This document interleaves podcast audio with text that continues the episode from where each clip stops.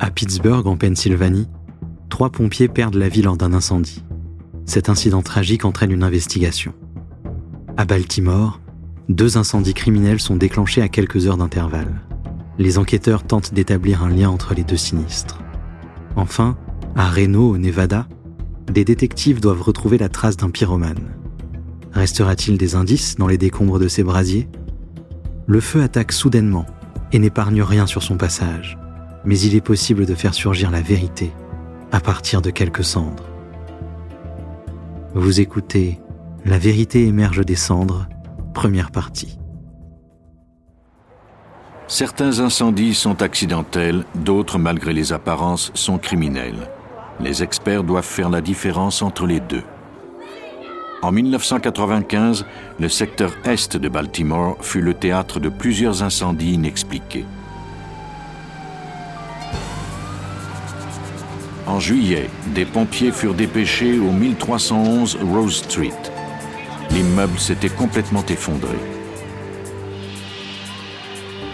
L'incendie avait fait une victime, bien que l'immeuble fût inhabité. Il s'agissait d'un clochard qui s'y était abrité pour la nuit. Son intrusion lui avait coûté la vie. L'incendie de Rose Street n'était pas le premier sinistre de cette importance dans le secteur, mais pas le dernier non plus. Moins d'une semaine plus tard, une explosion détruisit un autre immeuble à quelques pâtés de maison sur Lombard Street.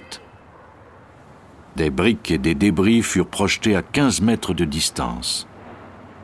Une voisine fut victime d'un arrêt cardiaque au moment de l'explosion et mourut quelques jours plus tard.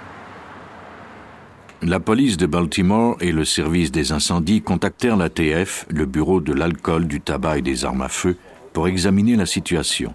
C'est l'agent James Tenda qui fut chargé de l'enquête. C'était une explosion importante. Il s'agissait de trois maisons côte à côte sur Lombard Street. Cette maison se trouvait entre les deux autres.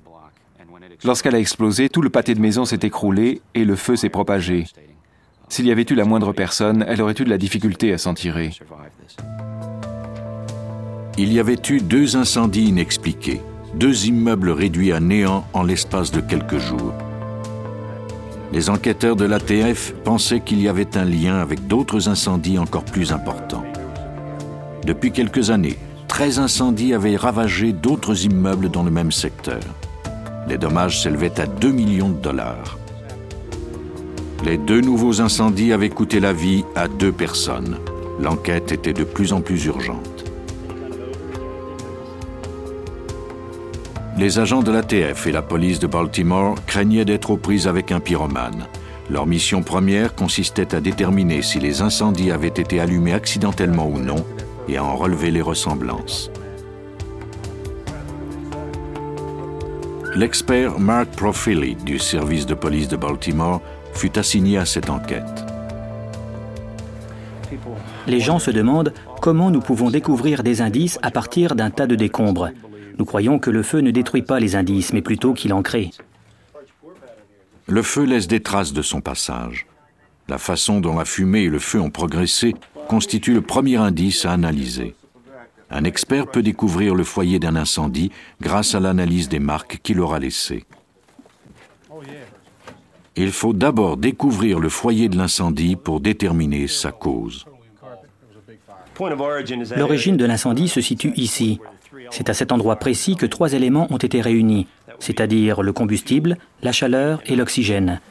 C'est à cet endroit que nous allons chercher des indices sur la nature du combustible qui a été utilisé.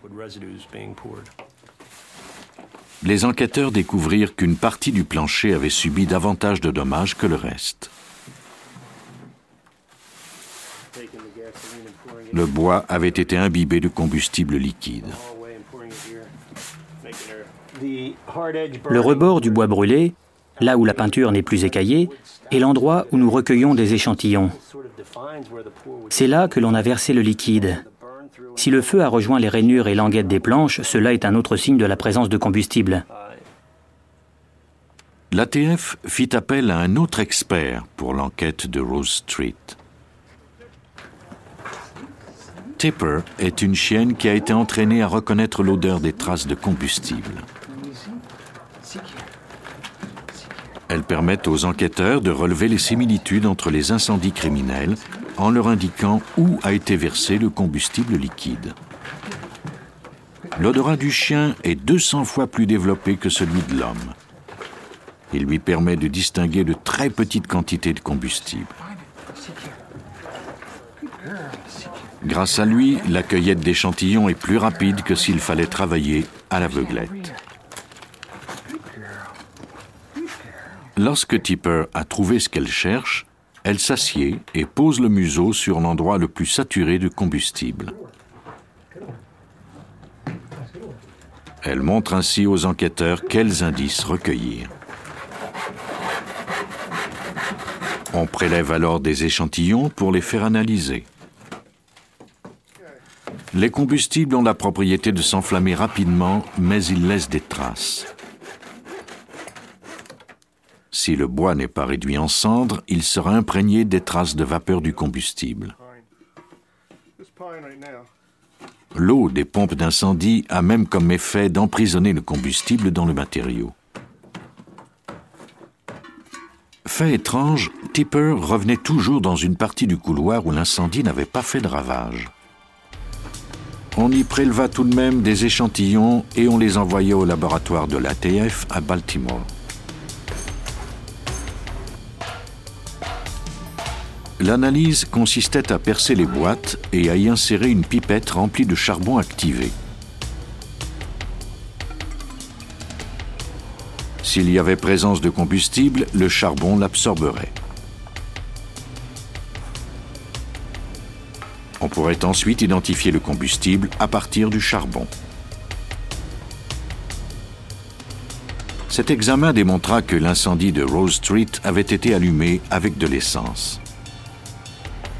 Les échantillons recueillis à divers endroits de la maison démontraient qu'il y avait eu une grande quantité de combustible.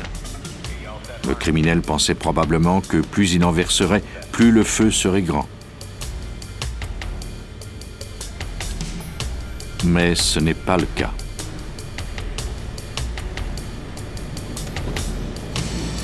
Il était parvenu à ses fins, mais ce n'était pas un expert en la matière. Il faut que la combinaison d'essence et d'oxygène soit parfaite pour que le feu soit à sa puissance maximale. L'individu avait mis trop d'essence. Peut-être aussi que les fenêtres n'étaient pas ouvertes. De toute façon, il y en avait trop.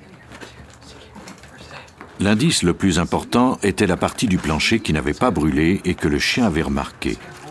L'ATF y découvrit des traces de combustible, mais il était là depuis un bon moment.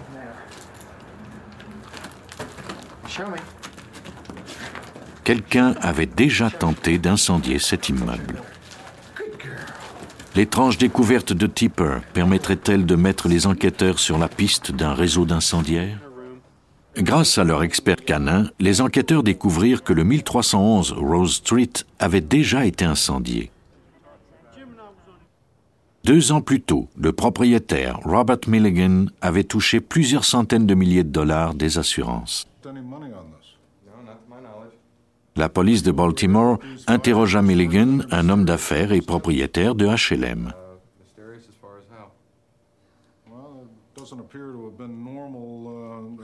Milligan déclara que les incendies avaient peut-être été allumés par d'anciens locataires mécontents d'avoir reçu des avis d'expulsion. Pendant ce temps, l'enquête sur l'explosion de Lombard Street révélait qu'il y avait également eu une très grande quantité d'essence. Dans ce cas-ci, on avait vaporisé le combustible à l'aide d'une bonbonne d'insecticide laissée sur la scène du crime. La très grande concentration de combustible sous forme de gaz avait causé la détonation. L'incendiaire semblait avoir voulu améliorer sa technique. L'escouade des incendies criminels de la police de Baltimore interrogea des résidents du quartier dans l'espoir de trouver des suspects les anciens locataires de Rose Street déclarèrent qu'ils avaient été évincés peu avant l'incendie. Les détectives consultèrent les dossiers du service des incendies. On avait également utilisé trop d'essence pour incendier un immeuble près de Bradford Street, en juin 1995, Garth Street en avril 1995 et Linwood Avenue en octobre 1994. Il y avait eu 13 incendies semblables dans un secteur de 3 km au cours des deux dernières années. Tous les incendies avaient un point commun. Quelqu'un avait versé trop d'essence au centre d'une pièce. Nous avons essayé de trouver un lien entre tous ces incendies et nous y sommes parvenus en laboratoire. Agent James Tenda. Nous avons découvert que les incendies avaient tous été allumés de la même façon et qu'on avait utilisé le même combustible chaque fois. Les détectives devraient entreprendre une enquête de grande envergure pour découvrir si on avait allumé ces incendies dans le but de réclamer de l'argent. La police et l'ATF commencèrent par vérifier les antécédents de Robert Milligan, le propriétaire de l'immeuble de Rose Street. On découvrit que ce dernier éprouvait de graves difficultés financières. Ses sociétés et les revenus de ses immeubles locatifs déclinaient. Il avait des dettes de plus de 60 000 dollars. Les enquêteurs fouillèrent les dossiers de chacune des propriétés de Milligan.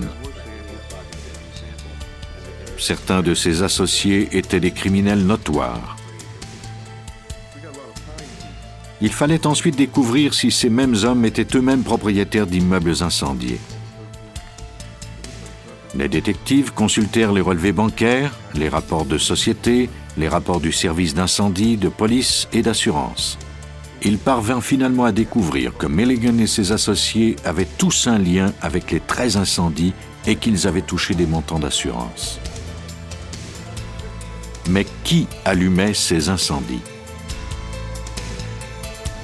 On découvrit alors que l'un des associés de Milligan avait été incarcéré pour vol. Des agents se rendirent au centre de détention du Maryland pour l'interroger. En échange d'une peine réduite, l'associé avoua avoir été mêlé à une affaire d'incendie criminel et de fraude d'assurance. Il déclara que l'incendiaire était un autre associé de Milligan du nom de Paul Beber. Selon lui, il s'était même blessé lors de l'explosion de Lombard Street. L'informateur déclara que Beber avait modifié sa technique et décidé d'utiliser un vaporisateur d'insecticide pour saturer l'immeuble de Lombard Street. Il pensait qu'il gagnerait ainsi du temps, mais il avait sous-estimé la puissance du feu. Il était resté prisonnier des flammes, mais était parvenu à s'échapper grâce à l'aide du frère de Robert Milligan, Gary. Il est parvenu à sortir des décombres en rampant, malgré des brûlures au deuxième et au troisième degré. Il a rejoint la ruelle où l'attendait une voiture. C'est Gary Milligan qui l'a ramené chez lui et qui a essayé de le soigner avant de l'emmener à l'hôpital. Tout de suite après avoir obtenu son congé, Beber disparut. Plus tard, la police parvint à retrouver sa trace, à l'appréhender et à l'arrêter. Il a été surpris, vraiment très surpris, de se faire arrêter, de voir sa vie de criminel se terminer ainsi. Il vivait de ses crimes depuis qu'il avait 16 ans. Il en avait 32 lorsqu'il a été accusé pour les incendies et pour toute une série d'autres crimes. Pour lui, tout semblait maintenant terminé. Afin de clore l'enquête, l'ATF devait maintenant démontrer le lien entre Robert Milligan et la série d'incendies. Les agents lui préparèrent un coup monté. Les enquêteurs apprirent que Milligan avait engagé des hommes pour évincer ses locataires une semaine avant le sinistre de Rose Street. Après s'être assuré que l'immeuble était vide, Beber y avait mis le feu. Milligan n'avait pas pu prévoir qu'un vagabond s'y réfugierait. Milligan versait également des pots de vin à la police afin de s'assurer que ces hommes ne seraient pas arrêtés. Mais son réseau avait fini par être démantelé.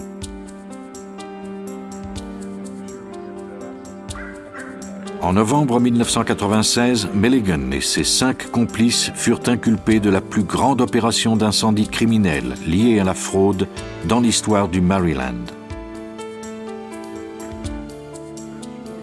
En avril 1997, les six hommes plaidèrent coupables à des accusations d'incendie criminel, de complot et de possession d'armes. Ils écopèrent de sentences d'emprisonnement allant de 17 à 24 ans. Mulligan et ses acolytes espéraient que le feu effacerait leur piste. Mais le travail des experts légistes avait permis de relier les 13 incendies et de découvrir l'identité des coupables. Sans le travail des policiers et des analystes, le réseau n'aurait sans doute jamais été démantelé. Certains incendiaires sont moins systématiques, mais leur arrestation n'en est pas moins difficile.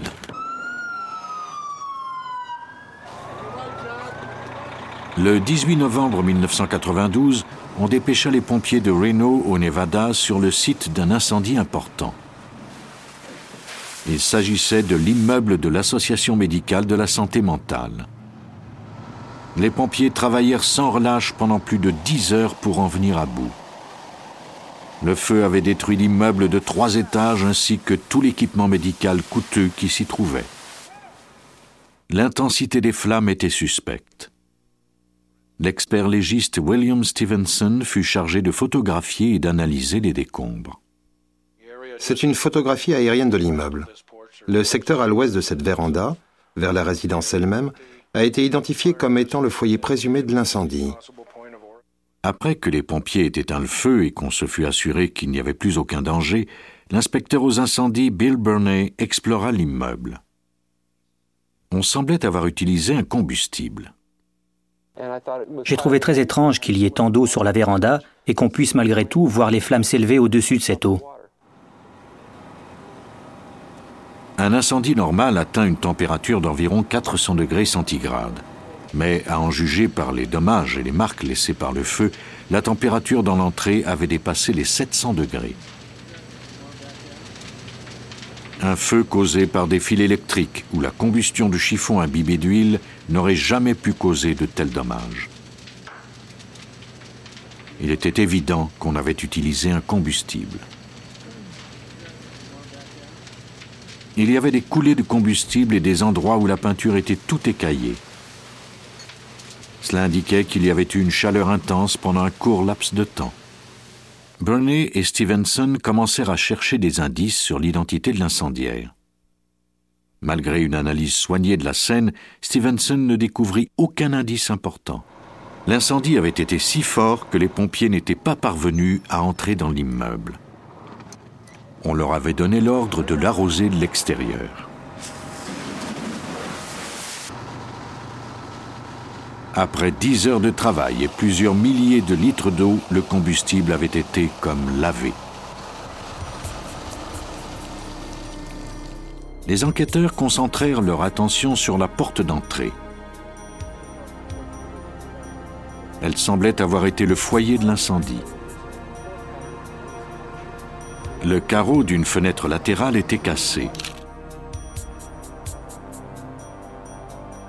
Bernie soupçonnait que c'était par cette ouverture que l'incendiaire avait versé le combustible. J'ai constaté que l'incendie avait été allumé par quelqu'un qui avait utilisé un combustible liquide. Il a utilisé entre 10 à 25 litres d'essence. Il a cassé la vitre et a versé le liquide par le trou. Il s'est d'ailleurs peut-être coupé le dessus ou une partie de la main à ce moment-là. Si Bernie ne s'était pas trompé, le suspect avait une blessure à la main. L'incendiaire avait-il laissé du sang sur la scène du crime? Cela semblait improbable. Même si sa blessure avait été importante, l'eau et la suie auraient effacé toute trace de sang. Pendant que les experts fouillaient l'immeuble à la recherche d'indices, un événement qui se produisit à l'autre bout de la ville allait faire débloquer leur enquête.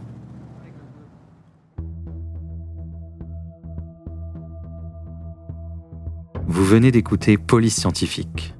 Si vous avez aimé ce podcast, vous pouvez vous abonner sur votre plateforme de podcast préférée et suivre Initial Studio sur les réseaux sociaux. Cet épisode a été écrit par Steve Zorn, Lauren Marcus et Diane Marcus Fine, et il a été réalisé par Joseph Wisha. Police Scientifique est un podcast coproduit par Initial Studio et New Dominion Pictures adapté de la série documentaire audiovisuelle New Detectives, produite par New Dominion Pictures. Production exécutive du podcast, Initial Studio. Production éditoriale, Sarah Koskiewicz et Astrid Verdun, assistée de Sidonie Cotier. Montage, Johanna Lalonde, avec la voix de Benjamin Septemours.